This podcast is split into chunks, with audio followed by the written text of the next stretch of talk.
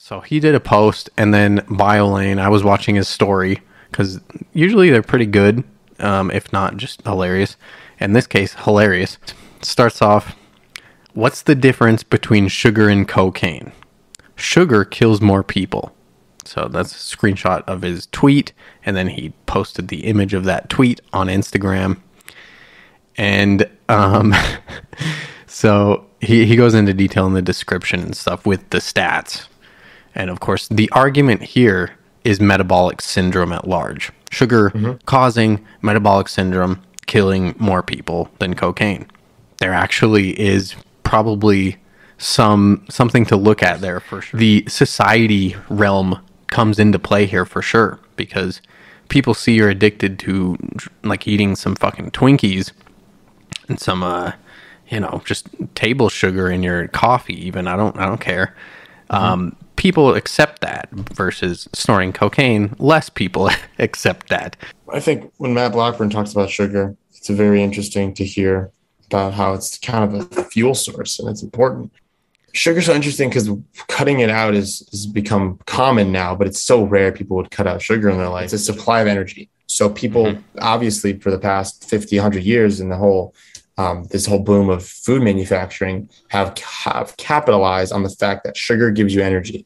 Everyone wants to feel something and have some kind of impact on their body after they consume some piece of um, food like substance, right? Just like caffeine, why it becomes so popular because it has an effect that people can feel. So it becomes a consistent product that people can therefore buy and consume. And it makes a lot of sense from a business perspective. Sugar is the same way because it has an effect and it's important. Cocaine also has an effect. But where do you where do you kind of draw the line between okay, these two things have effects, but one of them is a beneficial effect and one of them is an effect that is not good for you and dangerous. That's how my mindset was at least when you think of taking things that have an effect, I was afraid because I was thinking of okay, drugs have an effect, caffeine has an effect, Mhm. uh, sugar has an effect. All these things I'm consuming all have this gratification to it that oh I don't I never did drugs, but when I took caffeine and sugar has a gratification to it, and I p- put it all in the same box basically because I was like oh you do one thing I create them you take one thing and it has an effect. So I was avoiding those things that you would consume and it would have an effect on me because I was afraid of that effect having negative um, side effects due to knowing that drugs is taking something to get a feeling out of it. And um, I think it's very easy for people to categorize either the way I did it or they just see it as like, well, I want to take this because it gives my body this effect and not really care about what the side effects are or not really know what the side effects are long term. Basically, two guys on opposite ends of the spectrum.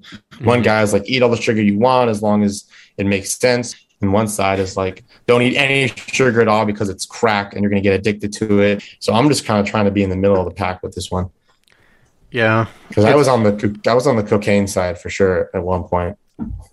Yeah, it's tough because I mean both of them elicit different like system state responses. Like cocaine is definitely like a stimulant and of course sugar is not. Sugar will calm you down and make you pretty docile generally uh, after taking it straight up. So it's definitely a little bit different in in those uh, ways throughout the body. And of course, like you said, sugar is an energy source. I would say it's non-nutritious. It's absolutely stripped of everything that could be good in terms of nutrients, except it is a macronutrient as, as an energy source.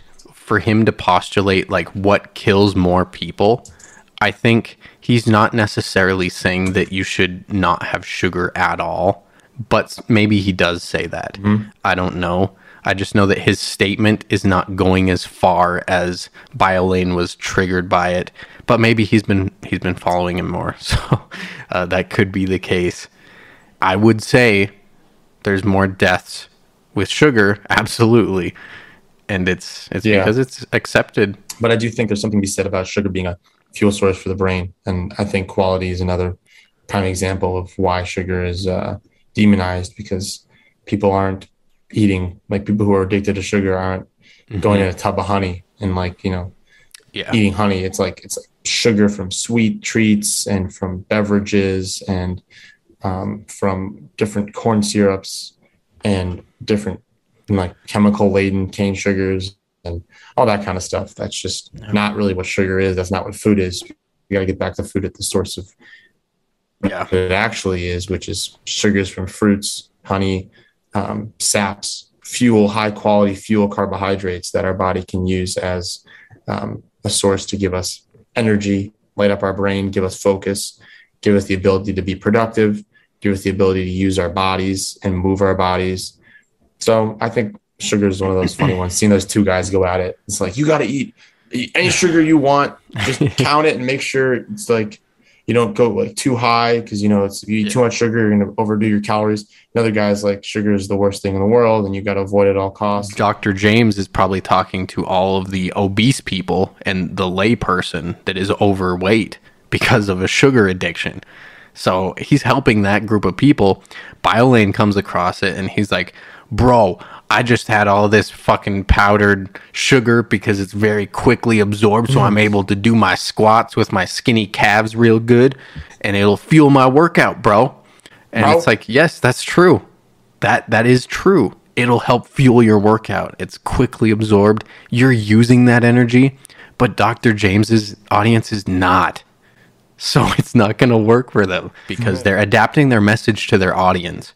But for the other audience members, which they may be out of touch with, and of course I'm not because that's of course who I wrote my book for is these people that have the hormone dysfunctions, that have those obstacles. And the BioLayne people, probably not so much. And they're probably already on gear covering hormones on that mm-hmm. fake base. Sugar may not serve me in any regard and I rely on it so heavily because it is an addiction and it has led me to where I'm at with my poor health. Mm-hmm. And that doesn't mean fruit's bad in its whole form. And you should hopefully learn that along the way. And there's definitely those zealots that go way too far and say fruit is bad. But Some